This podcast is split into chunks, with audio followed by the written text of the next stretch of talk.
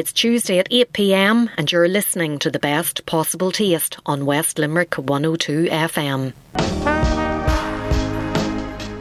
You're listening to the best possible taste on West Limerick 102 FM. Good evening, and you're very welcome to this week's Best Possible Taste. I'm Sharon Noonan, and coming up on the show tonight, Helen Cook from This Winding Life returns to the programme.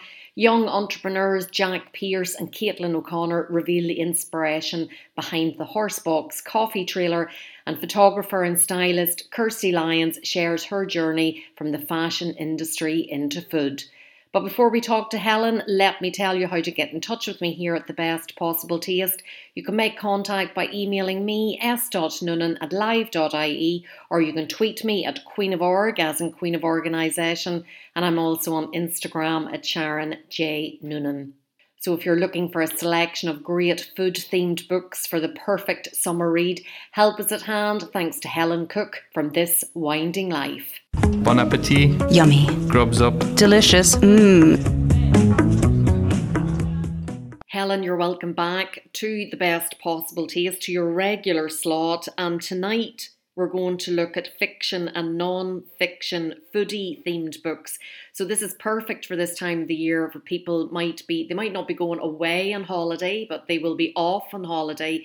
So, just to, to get their reading list in order, that they've something to relax in a nice, comfy chair at home or if they're in a hotel. So, tell us about what you like to read whenever it comes to, to books, fiction and non fiction. Thanks, Sharon. Thanks for having me on. Um, yeah, well, I mean, I'll read pretty much anything, to be honest. Um, I've been a reader all my life, um, member of book clubs and reading at home. I come from a big family of readers where we all share books, buy books, pass them around. So I'm always reading. Now, I have gone up and down, you know, with how busy life has been. Sometimes there's there might be a year go by and I'd only read one or two books, and then I could be reading all the time, like every day, every night. And I think that's true for a lot of people and a lot of readers. And as we've all, you know, gotten more involved with our devices in particular, I think a lot reading has fallen away for a lot of people, but it is very, very relaxing. And for me, I find if I'm looking at my phone at night, Sharon, like my eyes get very tired and I stay quite awake. You know, I can't fall asleep as easily. So I love to read at night, even if I only read a few pages and then I fall asleep. I'll keep going. So I have lots of recommendations for books, and I just thought, why not look at some books around food? You know, because I love food and love to eat, love to cook, as we've discussed before. And there's plenty of really good books out there that sort of celebrate food and have lots of kind of food themes. So I kind of created a list for myself more than anything for over the next year of a few books that I'd like to read. Some I've I've read before and I talk about today that I just like to recommend, and then others I haven't read, but I'd love to um, because if you can't be cooking and eating, you might as well be reading about it. And before we hear the list, you've mentioned devices there, and obviously a lot of people would be reading now using Kindles or iPads, but I sense from what you've said, you're more a give me the, the book, let me have the physical book in my hand to read. Yeah, I, I've never been able to get with with Kindles or reading on an iPad or a tablet. Even so so much that about ten years ago when I, I went traveling on my own um, around Asia, my friends thought I was I was crazy because my backpack I could barely lift it up off the ground because there was about eight books in the bottom of it and they were books just I'd always wanted to read, and I was like, this is a really great opportunity now to read them as as I'm traveling. And they were like, why don't you just get a Kindle, you know, and put it in your handbag and carry it around with you? But I couldn't. So I read each book, and the bag got lighter and lighter because I used to leave them then at hostels or wherever I was staying, you know, as I kept going. But I'm glad I brought them with me. Well, tell us now what is on your list. What's at the top of your list? What are you What are you recommending above everything else that you have read already? That I have read already. Okay, um, well, there was only two on there that I have read already, so we might as well start with them because they are very good. The first one is um, Peter Mayle's French Lessons: Adventures with Knife, fork, and corkscrew. You'll find this very, very easily. So Peter Mayle was he was quite a big writer back in the 80s and 90s. Um, if we have any younger listeners, they might not know of him, but he was very famous for a book he wrote called A Year in Provence. So it's a it's memoir. It's it's nonfiction. Um, a Year in Provence was about himself and his wife. They moved from middle class Britain to the south of France, and it was kind of all of their adjustments and you know adventures and kind of getting used to the the rural French way of life. Um, and it sort of gently kind of poked fun at the French from like a British perspective. But it's a really lovely, easy book to read. And then this particular book, as Peter then made France his home over the years, he obviously fell in love with the food. And and the French is some real interesting and unusual um things that they love about their food and they're very very particular about their food it was more the particularness about it that he kind of found to be very endearing and and just fascinating. So he takes a trip around France. He he hooks in with various different people he knows in different towns and cities, and they take him out on little mini adventures. Like he goes truffle hunting. Um, you know, he goes like to the Loire Valley for wine. Um, he goes to a place where they breed the hens. Um, you know, that are the three colors. I don't know if you've seen those, Sharon. Like they've the blue. They've these hens in France that they've bred that they represent the colours of the French flag. Wow. So they've kind of got, a, I think they've a white breast or, or reddish feathers, but their feet are blue. They've managed over the years to get them this kind of bluish hint hint of their of, of the feathers on their feet.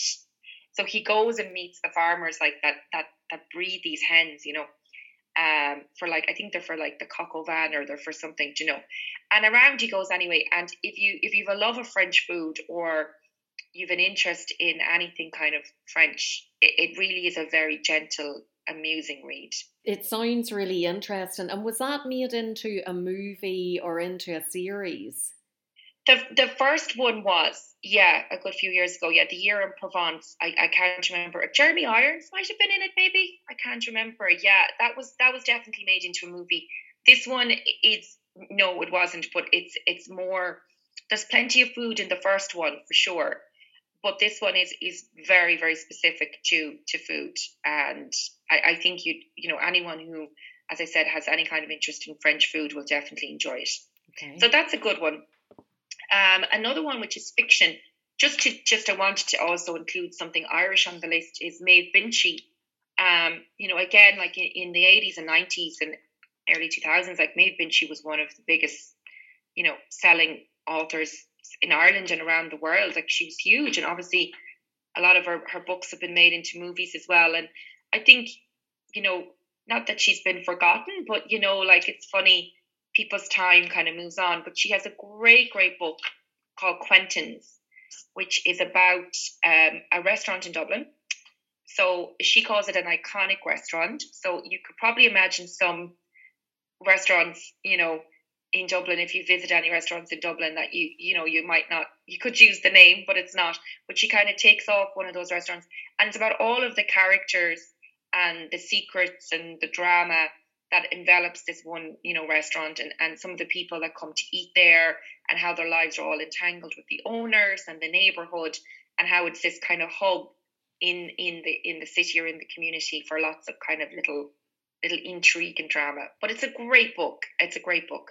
And I think whenever that book came out, there would have been a lot of chat about the particular restaurant around which it was well, it was inspired by a particular restaurant which is no longer in existence, but people from that era would know what the rest or what that restaurant was, which is is always very interesting. Yeah. It just adds to the intrigue of it because yeah. you're, you're wondering how much of it is really fiction and how much of it is maybe based on a fact or two that has been embellished. Yeah, and I think you know for a summer reading, you can't get any better than Maeve Binchy. Um, you know they're not a taxing, they're not taxing read.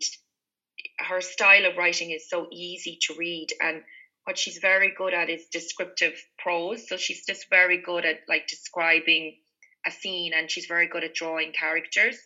So if it's something, as you said, that she just wanted, you know, snuggle up, you know, and have, I was going to say one of these rainy summer days, but hopefully, hopefully this weather will pass. But it's just something that, you know, you're, it'll be very easy, you know, and you'll enjoy it hugely. And let's move on now to the ones on your list that you haven't read yet. Yeah, there's uh, some really interesting books here. I'm really looking forward to reading. So, another one, just they're all fiction actually, but I've one that's non-fiction. So maybe I'll just cover that first, and then we'll get into the fiction. So one that I really like to read is um, Jay Rayner. Jay Rayner um, is a food critic, a restaurant critic from the UK. Many people will know him from even from TV. He's often the critic on MasterChef and MasterChef the Professionals. He has written for many publications. He's most notably writing for The Guardian as well. And he's a very interesting guy. He has a podcast as well, actually, um, Out to Lunch with Jay Rayner, which I also recommend, uh, where he, well, be pre COVID, he would take a person of note or a celebrity out to lunch and then they just record their conversation as they're having lunch. So it's a really interesting podcast. This book, Sharon, is called Wasted Calories and Ruined Nights.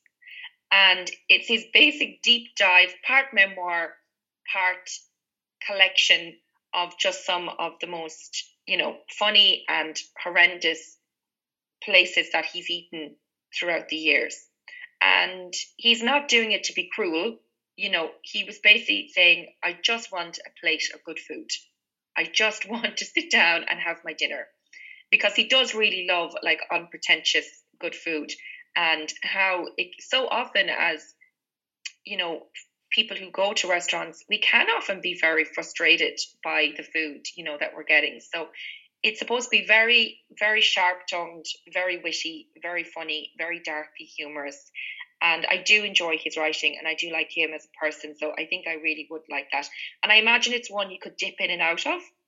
So I'm sure if you're someone that you, the thoughts of sitting down maybe and reading a whole big book from start to finish, you know, is a bit scary. This one actually would be, you know, quite a nice one, maybe just to, to dip in and out of. And interesting enough, Sharon, I don't know if you heard, but about a year or so ago, he has promised that he'll never write a bad review again. So if he writes a review now for any publication he's involved in, it will be a positive review because he feels for too long, you know, restaurant critics went in to maybe new establishments, you know, that were just finding their feet and they just like immediately wrote them a bad review and then they suffered huge consequences, you know, in terms of business. And he's like, people need a chance to get their business up and going. People need a chance. Sometimes there's mistakes. Sometimes the chef is having a bad day or is not there or whatever. So he's like, look, from now on, I'm only going to recommend restaurants that I had a really positive, good experience, and you can make up your own mind when you go, which I think is quite a nice thing. I think that's the way to do it. In this day and age, there is too much cruelty out there and bad mouthing and you know, I, I don't think any of us need to open the paper and read bad stuff unless it's absolutely necessary. So, like current affairs and things happening around the world. But I, you know, you read, as you say, you read that bad review, and the chances are you're not going to go there. So, it could be hugely damaging and it could be the end of that business. By all means, give them your feedback and share your experience with them in pub or in private and give them the opportunity to fix what you felt was wrong and go back and hopefully it will be rectified and if it isn't just let it off move on. Exactly yeah yeah. So um so that's a good one uh, for anybody who who loves restaurants or likes you know enjoys reading um, reviews of restaurants in the papers i think that would be one that you'd quite enjoy so i have then sharon about four or five here fiction uh, books that are not necessarily about food per se, but where food plays a major, major role in the book. There's lots of these out there, and actually, you know, if anyone wants to Google more, there's plenty of lists, you know, done out um, through the years of books that feature food. But these are just a few that I'm going to try and um, get to myself in the next while. So the first one here is The Hundred Foot Journey by Richard Morais. And basically, it's the story of apparently a young Indian boy and his family who leave India and then they journey and they end up in France and they end up in Paris. And he begins to work for a three Michelin star chef. And then he ends up, you know, I think in a very low capacity, working his way up and working his way up. And eventually he owns his own restaurant. But it's also, you know, the story of, of their lives and the story of his life. And apparently there's lots of really colourful characters, you know, in, in his life that he comes across. And, you know, it's the story of, of his love of, of food and his love of his own Indian food and then of starting his own restaurant and working in the restaurant industry in in um in France. So that one kind of appeals to me in a couple of different levels because of just the journey of, you know, going from nothing, you know, being an immigrant to then owning your own restaurant, but also the the fusion there of Indian food, which I really really love, and then the French again food culture. Um, so that's one. Um, another one then I've two actually Chinese restaurant based novels, but I've seen them pop up again and again on different lists, you know, that I would read recommending books. So I think they would both be quite interesting. And one of them is Number One Chinese Restaurant by Lillian Li. Now, just to bear in mind, both are actually based around American Chinese families and American Chinese food in the States, which itself is almost like a subculture, you know, now of Chinese food and has evolved into its own, you know, into its own kind of a culture over there. So this one has it all, Sharon. Like I think this is one I'm definitely going to read this summer. Apparently, it's got family drama, secrets, arson, blackmail, romance, and lots and lots of great descriptions of like Chinese dumplings and Chinese food and cooking. And it's basically about a multi generational Chinese family who own a restaurant and all of the various different people and, and what they want and what they aspire and what they want from their life and their life stories like all entangled in and it's all like tied up in the restaurant and the business and all of that. So i think that would be really good read you know because these immigrant families who have moved like chinese families have moved you know and set up restaurants all over the world and they are very much family businesses you know with the grandmother and and the children maybe the children wanting more out of their lives than what the you know the, the parents and all of that. So that'll be a good one. And on the same kind of a tone, this one is it's been on the bestseller list for a good number of years. It's the Joy Luck Club by Amy Tan, and it follows the lives of four Chinese women from 1949 on who are living in the San Francisco area, and they get together. I, am not sure. I think once a month or once whatever, and they play like they play cards or you know they chat and it's their lives and their story and again their their journey you know in living in america at that time and beyond and kind of putting down roots and i suppose finding their identity between their like chinese culture which they meet in this little club every now and again you know and and eat and you know roll out the pastry for dumplings together and um you know chat about their lives as women so i just think those two would be very interesting and also kind of about um, a time in history and about a culture that I haven't read much about myself before.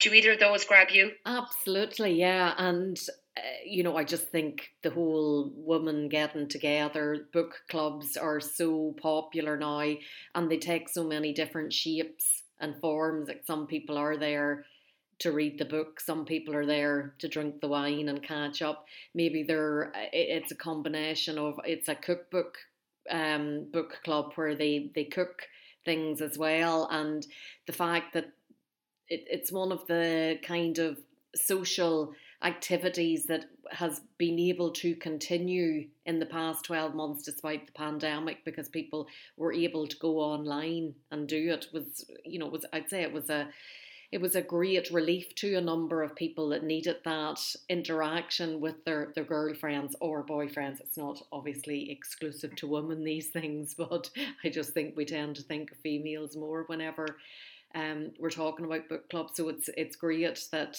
you know it's a great hobby to have. Oh, absolutely, yeah. And you can start a little book club, you know, with as you said, just with your own little group, you know, and get together. And it's a great little hobby, as you said, because you're just taking time out from all of the other, you know, um, all of the other distractions and, and you're getting to actually like chat and interact and talk about something kind of cultural. So mm-hmm. it can be mm-hmm. great fun. It can be great fun. And um, yeah, so there's so much out there to read, even if you're not in, that interested in food. like like we are, you know, there's something for everybody, you know. Um, I've one more for you, Sharon, um, before we finish up, just for anyone maybe who might have a sweet tooth. And it's a book called Like Water for Chocolate by Laura Esquivel. And it's very interesting again because it's about a you know a time and a place that I wouldn't know much about. So it's about turn of the century Mexico and the De la Garza family. And it just sounds absolutely lovely. Apparently there's there's romance, there's big love story, there's also magic and you know there's a bit of alchemy uh, there's a lot about food there's a lot about chocolate um, and maybe a bit of a star-crossed lovers kind of a situation a young girl and a guy and and I, I'm, I'm a sucker for those those kind of books and there's a little bit of a theme too i love multi i love books about families and multi-generational and all of that kind of thing so yeah I was going to say you sound like you're a bit of a romantic, Helen. Whenever it comes to choosing your books, you you like the bit of romance in there. I do, I do. I mean, it's um, I do, and I, I do like kind of little bit of fantasy stuff too, which I didn't get into now because it's very niche. I, so this one kind of ticks the boxes because apparently there's a little bit of magic or a little bit of, of something um, unusual going on um, with the food and, and the romance too. But I do, and, and of course, fantasy books, um, Sharon, are, are well known for their descriptions of food, like the the saga of Fire and Ice, which is is the the series of books that inspired Game of Thrones. I mean, that has just thrown up a whole subgenre of books. There's books with about the food that he describes in those books. So I haven't read those books myself, because I actually watched the TV show before I got around to reading the books. But apparently, has passages, pages of descriptions of feasts and food, and even apparently some recipes. Lord of the Rings, of course, famously also has quite a lot of food in it. The hobbits enjoy not one, but three different breakfasts. Um, you know, so there's lots of food in fantasy fiction too, but I do know it's very, very niche. So maybe not one for today. well, we definitely look at it at, at another stage, Helen. In the meantime, you're going to put that list up onto your blog. I will, I, I will, and I'll have it on my Instagram page as well. So it'll be there for anyone who wants to maybe just check out the names of the authors or the books. I might even add another couple to it as we go.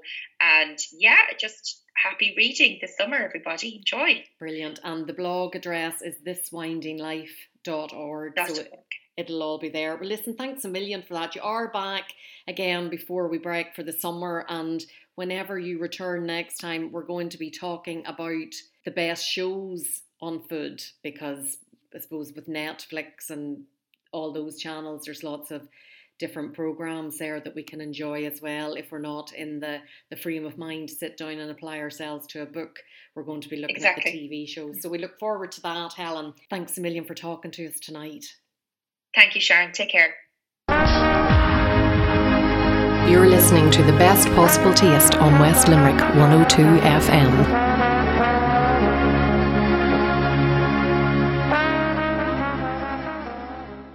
Welcome back to the best possible taste. I'm Sharon Noonan, and my next guests this evening are Jack Pierce and Caitlin O'Connor, the duo behind West Limerick's latest culinary venture, the Horse Box Coffee Trailer. I spoke to them by Zoom last Friday to find out more. Bon appetit. Yummy. Grubs up. Delicious. Mmm. Caitlin and Jack, you're both very welcome to the best possible taste. Thanks for taking the Zoom call with me on this very wet and windy Friday morning. I hope now the weather is going to be better over the weekend because you're going to be out in the horse box in Broadford. And I'm going to go to you first, Jack, and just tell us what is the horse box in Broadford? Um, so the horse box in Broadford is um, a coffee trailer we set up um, a couple of weeks back now. Um, we're located in Broadford Enterprise Centre uh, at the moment from Saturday and Sunday, um, 9.30 to 4.30 and um, we're available for events and weddings and parties as well if anyone's interested. So, um, yeah, that's what we entail at the moment anyway. Caitlin, whose idea was it to, to start up this venture? Was it yours or Jack's, or was it a kind of combination of the two of you? I wish I could say it was mine, but in fairness, it was all Jack's idea when he first said it to me. I kind of, I won't lie, I rolled my eyes a bit. I didn't think he was being too serious, but then actually he got a horse box off a neighbor, and I mean this horse box is forty years old, and it was it was rusted and everything, and I kind of went, oh god, and I rolled my eyes again. But then he got working on it, and he spent a few weeks with some neighbors and his dad, and they really flipped it over, and that's really impressive now. And he's serving coffee, and he actually went through what he said. In fairness to him, he went all the way with it. And tell us, Jack, where did you get the idea? Where was the inspiration from to turn the horse box into a coffee trailer?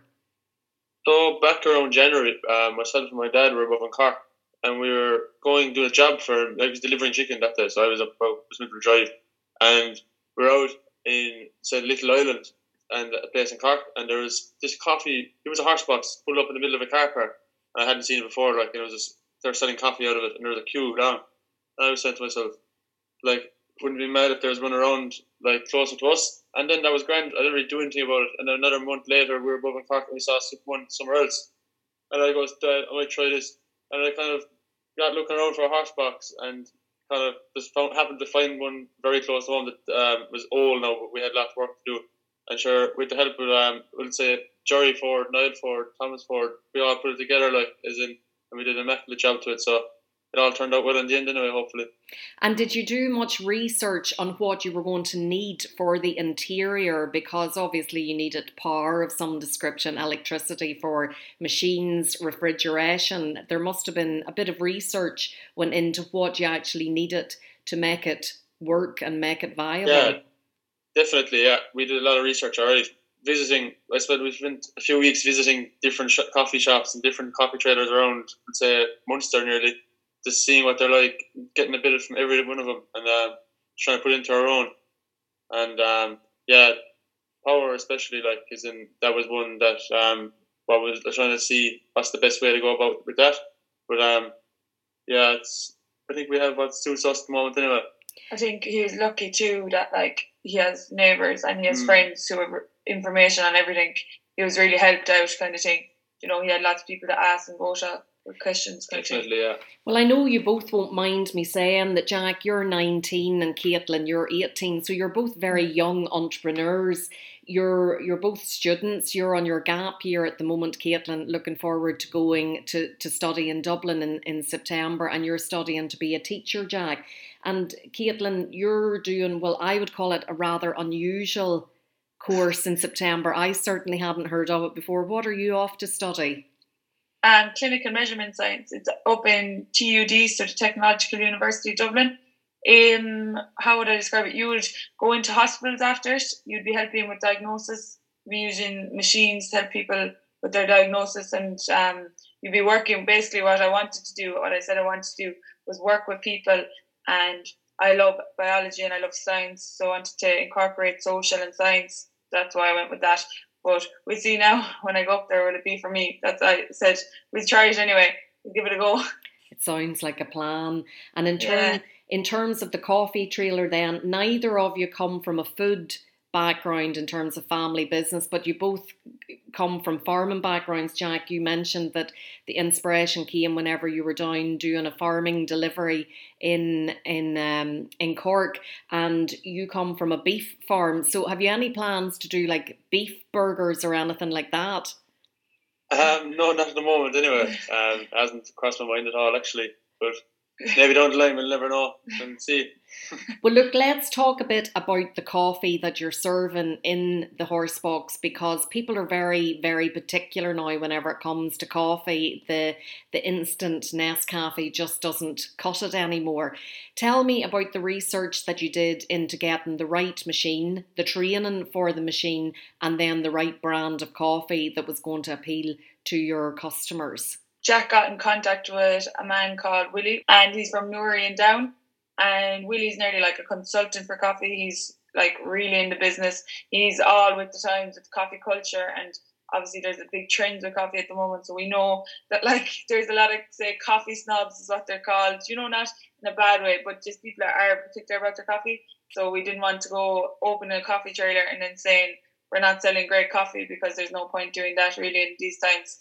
So really, anyway, uh, he supplies us with our machine, our grinder, all the kind of equipment you need to be serving good coffee. He also, as we said earlier, he roasts his own beans called he calls them monsoon, and it's a mix of tree beans. That's the beans we use.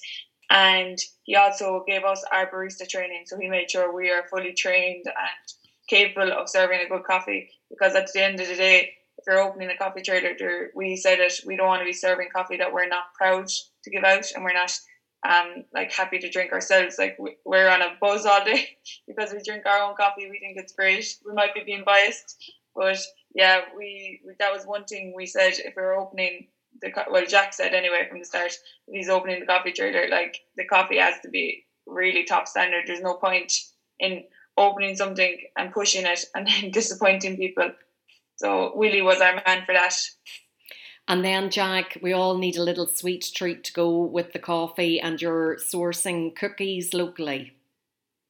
Yeah, um, the SOS cookies. Um, I won't even lie to you. I just chanced my arm, hoping that she'd supply. Um, Sarah Sullivan is her name inside Limerick, who's the owner of SOS Cookies, and um, I just chanced my arm because I just had a few, like, say, different places, and um, would love if, if we could supply them, let's say, from our own trailer. And she was um, only proposing to get into contact with us because she said like um, it would be great publicity for her around the West Limerick area, which she didn't have before. So um, yeah, we're in contact and we're doing the SOS cookies um, every weekend now as well, which is great. And of course, for the non coffee drinkers and the younger audience, you have tea and you also have hot chocolate. Yeah, teas and the hot chocolates, um, they're great sellers as well, and they're very nice also. Um, we also have the different alternative milks uh, oat, soya, almond, coconut, and we also have this new milk called the sprout milk, which um, they're all vegan friendly. Um, just different options if they ever wanted to. With the sprout milk, um, it was actually a customer who asked us had we it available, and we actually said no. But obviously, at the end of the day, the customers are people who are most important to us. So she said that with the sprout milk, as well as being like vegan friendly and alternative milk, it's also celiac friendly, whereas the other alternative milks wouldn't be. So obviously that was something we said, okay, well, why wouldn't we get that on board? We want to have as many options for like our customers as possible. So the next day we went in and we sourced pro, uh, sprout milk, and it's also actually really high in protein, which she told us as well. And that's obviously great. It's a really big thing now to get your protein in for all the athletes around. And Drom Broadford Club and is very famous football club and hurling club. So all the athletes around and ladies football club will be getting the sprout milk for their protein intake. That's absolutely amazing that you have answered or responded to the customer needs like that and it's it's great to hear that the demand is there for almond milk and different types of yeah. milk was that something that surprised you jack um i suppose um, in a way, yeah, um, it did because um, like at the end of the day, um, I didn't feel um, like that we'd have the, the, the buzz. Like as in, I didn't think it would kick off as quick as it did. I was hoping maybe over time it might kick off, um, but I didn't think it would have the impact that it had. Um, it's like just it's a great buzz for people, I suppose, to meet safely during COVID as well. Like as in, it's a great boost into the community just to have something like that. As in that people can come down on a weekend, drink a coffee, and meet up like in a safe environment, which is great to have also like. And of course, in Broadford, you have a lovely playground there and you have the walking trails. So it's ideal for people to park up at the Enterprise Centre, get their coffee, and throw the children into the playground or mm-hmm. go for their walk first and, and have the coffee afterwards. Exactly, yeah, that's it. And um, on Sunday there, there was a lot of cyclists coming through and they stopped for a coffee. It's a great place for them to stop also, like, because they usually would stop in Broadford. There isn't, like, um, say, a whole pile from the kind of avail from but it's just another stop and just another place for them for to be able to stop. A very diverse range of customers, then, from the local Barry's tea drinker to the cyclist and to the the sports people. You're both into sport yourself, I would think.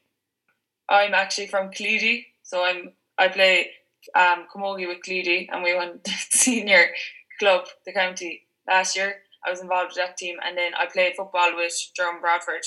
So we also won the intermediate county last year as well. So a successful two clubs. and what about yourself, Jack? Um, yeah, I'm playing J hurling football with Broadford, and um, playing soccer with Broadford United also. So um, yeah, I'm fairly flat out. Um, I'm in with the football in Limerick at the moment as well, also like for doing a twenty team. But um, yeah, we're training away now flat out since the return to sport. Well, I'm sure you're delighted about that, and it's a great way to promote a new business whenever you're part of teams like that because it's so easy to get the, the word out there about your new business. And hopefully, now at some of the future matches, the coffee trailer will be parked up there so that the spectators then can enjoy a nice coffee while they're watching the match or at half time. Hopefully, like yeah, yeah so. one thing we said from the start is if we're not busy. The thing is, it's on wheels. Yeah. So we put up like if you're not busy somewhere, you the good thing is you can pull up somewhere where it is busy, where people do want coffee. So you're never limited, really. Well, touch wood. So we're coming into the summer now. Um, you're going to be off college. I'm sure you maybe finished college for the summer now, Jack, and no doubt busy farming because it is kind of a 24 7 job. And Caitlin, you'll be going off to Dublin in September. So, what's the plan between now and September? Um, I suppose um, during the summer, all right, we'll bit. We'll open up more. We might spread our locations a bit just to get out there. Um, we're available, as we said earlier, we're doing a few weddings during the summer, a few parties here and there, like as well. So, um, yeah, our summer will be very busy, hopefully. when we come back, we haven't talked too far ahead, but I presume we're going to keep going on the weekends if we can. And I'll be coming down if he needs me to come down. And he, Limerick, he's in Limerick, so it's not too far of a drive either. It, we'll make it work if the demand's there. Fantastic. Well, listen, congratulations on the resounding success of it in such a short space of time. If people want to find you or get more information, where is the best place for them to go online? So um, we're available on Instagram and Facebook. So through Facebook, it's the Horsebox Coffee Trailer, and through Instagram, it's the Horsebox uh, underscore. So um, we're available through those um, social media platforms anyway. If anyone wants to get in t- contact with us. Well, listen, great to talk to you both, and I look forward to visiting again very soon. Thanks very much, Sharon, for having us. Um, thanks everyone who supported us so far, and for those who are going to support us in the next coming weeks also. Um, just before we finish, I'd like to thank uh, Jerry Ford, Niall Ford, and Thomas again, once again. Um, they've devoted time into the, the box, and uh, without them, the horse box wouldn't be what it is at all. Um, their knowledge is um, beyond what we thought, what we could have put together, and um, no, just couldn't do it without them either. So I'd like to thank them especially. Thanks very thank much. Thank you. You're listening to the best possible taste on West Limerick 102 FM.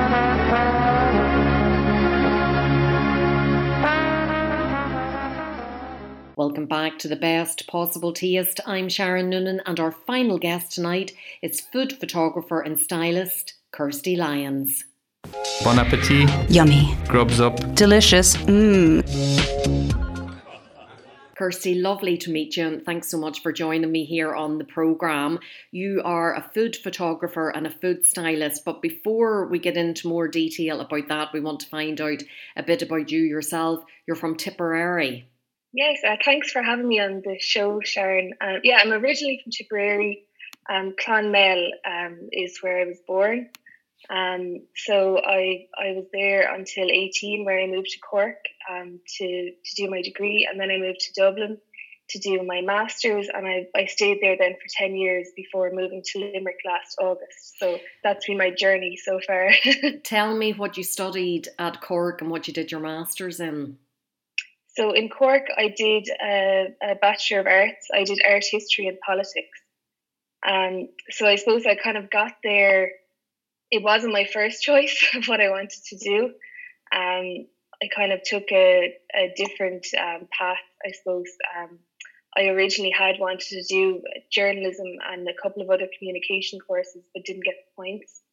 And so I thought, like, I was always really interested in the history of art side of art. I suppose I loved art as a subject. Uh, I suppose that's probably why I've ended up doing something kind of creative um, in the end. But I, I wouldn't have been like brilliant at drawing or doing the portfolio section, I suppose, of of going to art college would have been kind of a, a difficult one for me. It's something I, I kind of thought about, but um, I had decided I wanted to kind of go down more creative communications, I suppose, um, direction, and then didn't get the point. So thought that art history and politics is also something I was I really interested in. Um, so kind of said I do that for the three years and and just I suppose get a degree in in an, a broad arts discipline and see what happened from there. Um, and then I ended up applying for a master's in journalism in Griffith College in Dublin. So it kind of all worked out in the end. I think I ended up getting the the qualification that I had originally wanted, and it just took a bit longer, I suppose. And when did your love of photography come into play? Is that something that you've always been involved in from an early age? Yeah, I suppose it's something I'm I always was aware of. Um, I think with art history, that kind of gave me a good grounding in like visuals and reading an image. And I suppose it's all relative, like especially when you start to get into like postmodern art stuff. Like photography is such a big aspect of that. Um, I think that's probably where I started thinking about imagery and what it means and that kind of aspect. But like I, I wasn't like one of those people who who are like, oh, I was born with a camera in my hand and I got my first camera when I was three. I'm not like I wasn't like that. Um so when I got my first camera phone, I think that was when I just loved taking pictures. Um, and I suppose I, I it's that's what's so good about camera phones is it's so accessible to so many people now. Um, but that then with doing the masters in journalism, I did a photojournalism module, which I absolutely loved. Um, and I suppose it was good actually in the masters that I realized it was the creative parts of it that I, I was good at and I really liked, rather than the kind of more um, theoretical side of things, which I like. I found interesting, but I didn't enjoy as much, and I definitely wasn't as good at. um, so then when I, I left um, Griffith, I, I got an internship in a fashion magazine, a celebrity magazine, I suppose you'd call it. Um, um, and I started as an intern, I had to like style different shoots. So you'd go out to the store and you'd pick the different looks for whoever you were dressing. Um, and I did that for about a year. Um, and I, I really liked it but I I think I found the freelancing side of things difficult because I suppose I was so young as well. I was only about twenty one when I was doing that. Um, so then a, a job came up um, in Dunnes Stores head office, and they were setting up their photo studio to go online, and I applied for the styling job there, and I got it. And that was such a blessing that I got that job because I was working all the time, like completely immersed with a team of photographers and retouchers and stylists. And it felt like it was the place that I was meant to be, if you know what I mean. Like it was it was really good to be surrounded by so many creative people. And I think it was from there really that it, I started paying such close attention to like what the photographers were doing. And I was always looking at like, oh, how are they lighting something or like asking them loads of questions. They probably thought I, they probably were wondering why I was asking them all these questions when like I was there to style, but I was just so interested in how the I suppose as well like studio photography is so different to to like location photography. Like there's so many different types of photography. I think even I I started to to recognize that. Um, and then I met a lovely girl in Dunnes um, called Aoife, who used to assist the Marks and Spencer's food stylist in London. And I think that was when I was like, oh my God, that could be a job. Like, that's amazing. Because I suppose I'd never really thought of food as a job. The world of fashion is so glamorous. But obviously, there, there there's a reason why the, the food styling piqued your interest. Styling in general, I suppose, it's it's such a, a subjective thing. Um, and I think with food, you actually, in some ways, can be a bit more creative because with fashion, a lot of, like, say, I suppose a lot of it's tied into commercial interests. So they might have like a, a they'll have a certain story that they want to push, or they'd have a certain product they might have bought a large quantity of that you have to use. Um, it's probably not as creative as like working with kind of the colors that you like or the the shapes that you like that you can do in food. Um, but I definitely think they're tied in together. Like it's like even the color theory and stuff is, is something that you'd use in food photography. Um, and just uh, in general, I suppose, like you you can create the images that you like to look at. Um, and I suppose as well, like because I can style and, and shoot my own food, I kind of have total autonomy over the image compared to when you are a fashion stylist, you're always working with a team of people. And so even if you have like a strong um, vision for, for a shoot or how you'd like it to look at the end, it, it's like inevitably going to be watered down to a certain extent because of the the team aspect of it. Which is a good thing in a lot of ways because you maybe are pushed in different directions and it ends up being better than what you imagined. But there is something nice as well about having a, a picture in your head of what you want to achieve and being able to to achieve it exactly how you wanted it. Can you remember your first food photography, food styling gig? Uh, it would have been in Dunnes, and it, it would have been kind of like a like a food styling. Um, I think it was there's two that kind of stick out to me. There was a pastries and a mince pie one. So I remember like um, adding the filling, adding more filling into the mince pie, just to make it look really full. Um, but that's probably what sticks out to me. And then just kind of like working with different props and stuff, like trying to to get that Christmassy feel in the shot. I remember that with food style and you probably get to taste and eat a lot of the food whereas with whenever it's clothes the chances of you taking home a new wardrobe each time it, it, there's less chance of that happening and it is it must be more challenging with food to make it look as good as it needs to to look so that it's appetizing because a lot of the colors can be very dull and mundane compared to in fashion where you've lots of maybe bright colors and, and bright patterns so there are little tricks and things that you can do to, to, to make that happen, to make the food look really good? I'd kind of use oil and a brush um, a lot for just kind of adding some shine and, and kind of, I suppose, reflecting a bit. Um, I kind of try not to mess around too much you know that you'd see those videos online with them using like shaving foam instead of ice cream and stuff. I, that wouldn't really be my kind of thing. Um, like retouch Photoshop is so important um, for me. It, like I, I really, it really helps me because you can select a certain color and then you can you can really tweak it to make it the exact right color that you want. Um, so I do that a lot.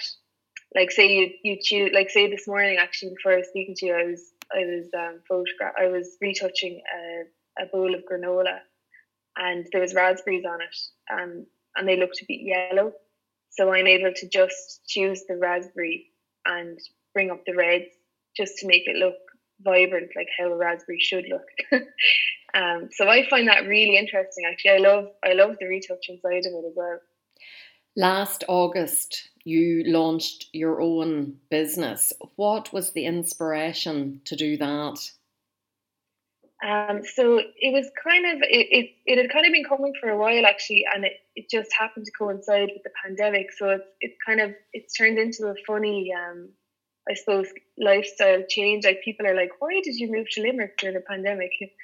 Um, so basically, my partner, um, his company has uh, an office in Dublin and also in Limerick, and they were encouraging people to move to Limerick. And we talked about it. Like this is probably two years ago, I'd say that they first kind of the idea first came up, um, and we decided we'd move. And it was kind of always in my head. I suppose I was kind of like I'd been I'd been in Dunnes for so long. I it was kind of coming to the stage that I wanted to do something myself. Um, and it kind of just made sense to me, really. Like when I was when I was shooting at home myself, I was I was photographing the food I was making.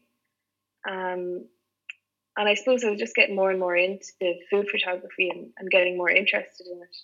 So when when he kind of came home and said, "Oh, they're they're actually looking for people to move to Limerick," first we were like, "Oh, there's no way we do that." But then, it, it, as the weeks went on, we found we kept talking about it.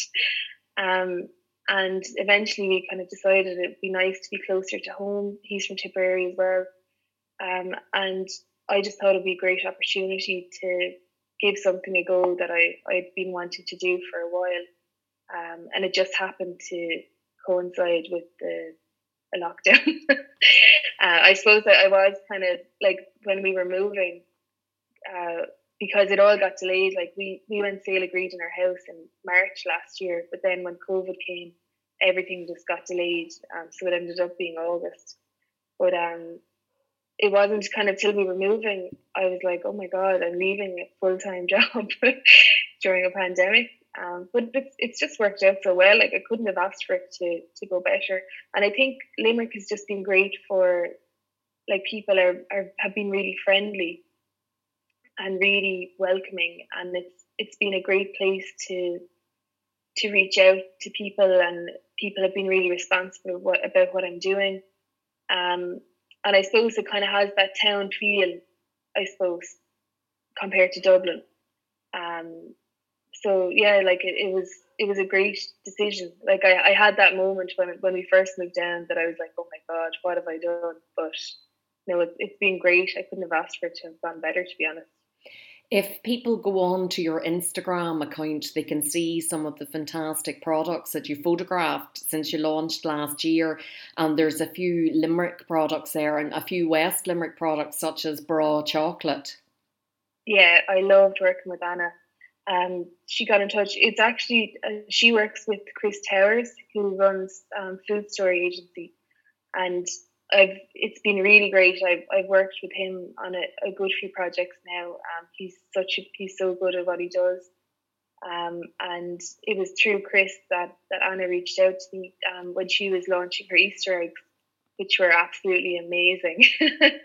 um, so like it's been it's been so good to meet people like Anna and to see like what she has grown even since launching during the pandemic also. Um, like it's it's just amazing how how her company has just gone from strength to strength. And it's been great even I suppose getting an opportunity to shoot product for someone who's so talented like that and so well thought of.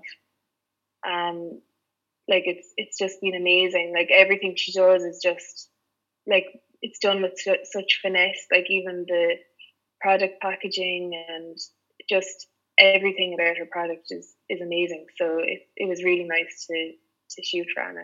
And of course, those photographs, there's a lot of finesse around the photographs that you've done, and that's really important in that selling process.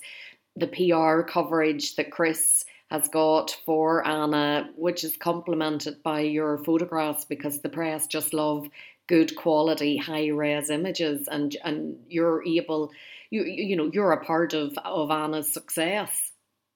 Oh, that's really nice to hear. Actually, yeah, that's nice to think of it like that. I suppose it's like I'm always just delighted when I see my images come up in in the press. Um, and actually, with with that Easter egg shot in particular, I feel like it, it just it just seemed to be the right image that that certain publications were looking for. Um, I suppose because it was kind of minimal, I think as well, and the pop of green and the with the pistachios on the front of the egg, I think that it just kind of worked for publication. Like it fitted in with other images, which I suppose is something that you have to think of. Um, but yeah, like it's it was it was amazing to to see it being covered in so many publications. It was great. So what's next for Kirsty Lyons photography now? You, you know, you ha- you're not even a year in business, but it's going from strength to strength. So what's your vision for the business moving forward? Um, I suppose I just love to to reach out and get get more and more clients. um, like I've been I've been really really like I've really enjoyed the clients I've worked with so far. Um, something I did recently actually, which which I would be interested in doing a bit more of, is um, I photographed the Cliff at Lyons um, up in Kildare, and that kind of got me thinking that like hotels is is another kind of market that I'd be very interested in. Just and especially I suppose the cliff like the Cliff at Lyons is just amazing because they grow a lot of produce themselves. So it was lovely to get to shoot the like the chefs out in the gardens and then shoot the finished dish. Like I'm really interested in that. I love seeing kind of the process of um of the the product, I suppose, like coming to the plate. Um so I think hotels as well are such an experience and I suppose as well because of the lockdown we haven't had a chance to get that experience. Um so I think I, I would be really interested actually in, in doing a couple more hotels. Um, but like other than that, I think just I'd I'd love to keep like photographing local businesses. Like even I was down in the milk market on Saturday, and it's just amazing, like the the amount of really good quality local producers that are in Limerick. Um, so I, I suppose just kind of keep building on that and and a nice mix as well. Like I liked like shooting for Anna, being able to do kind of like a product shot and then also the kind of behind the scenes. Like I love that kind of mix, and I think that's what you get from the more local producers that you can do those kind of style shots of a dish, and then you can shoot the product, and then you can shoot them making it. Like I like that kind of mix. Um, so yeah, I suppose just keep on keep building and hope it keeps going the way it's been going so far. Well, it has been lovely to talk to you today. Thanks so much for sharing your story and your, your journey, which is going to continue for years to come and go from strength to strength. And we wish you continued success. Thanks a million, Sharon. And if anyone wants to see my work, um, you can find my website is kirstylyons.ie and my Instagram is kirstylyonsphoto. Brilliant. Thanks again. Bon appetit. Yummy. Grubs up. Delicious. Mmm. And that's all we have time for tonight. Thanks for listening, and to all of my guests Helen Cook, Caitlin O'Connor, Jack Pierce, and Kirsty Lyons. Until next week, bon appetit.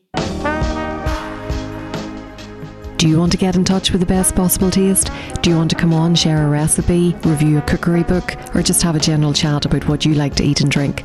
All you have to do is get in touch with me, Sharon Noonan, by sending an email to s.noonan at live.ie or send me a tweet at Queen of Org. Bon appetit!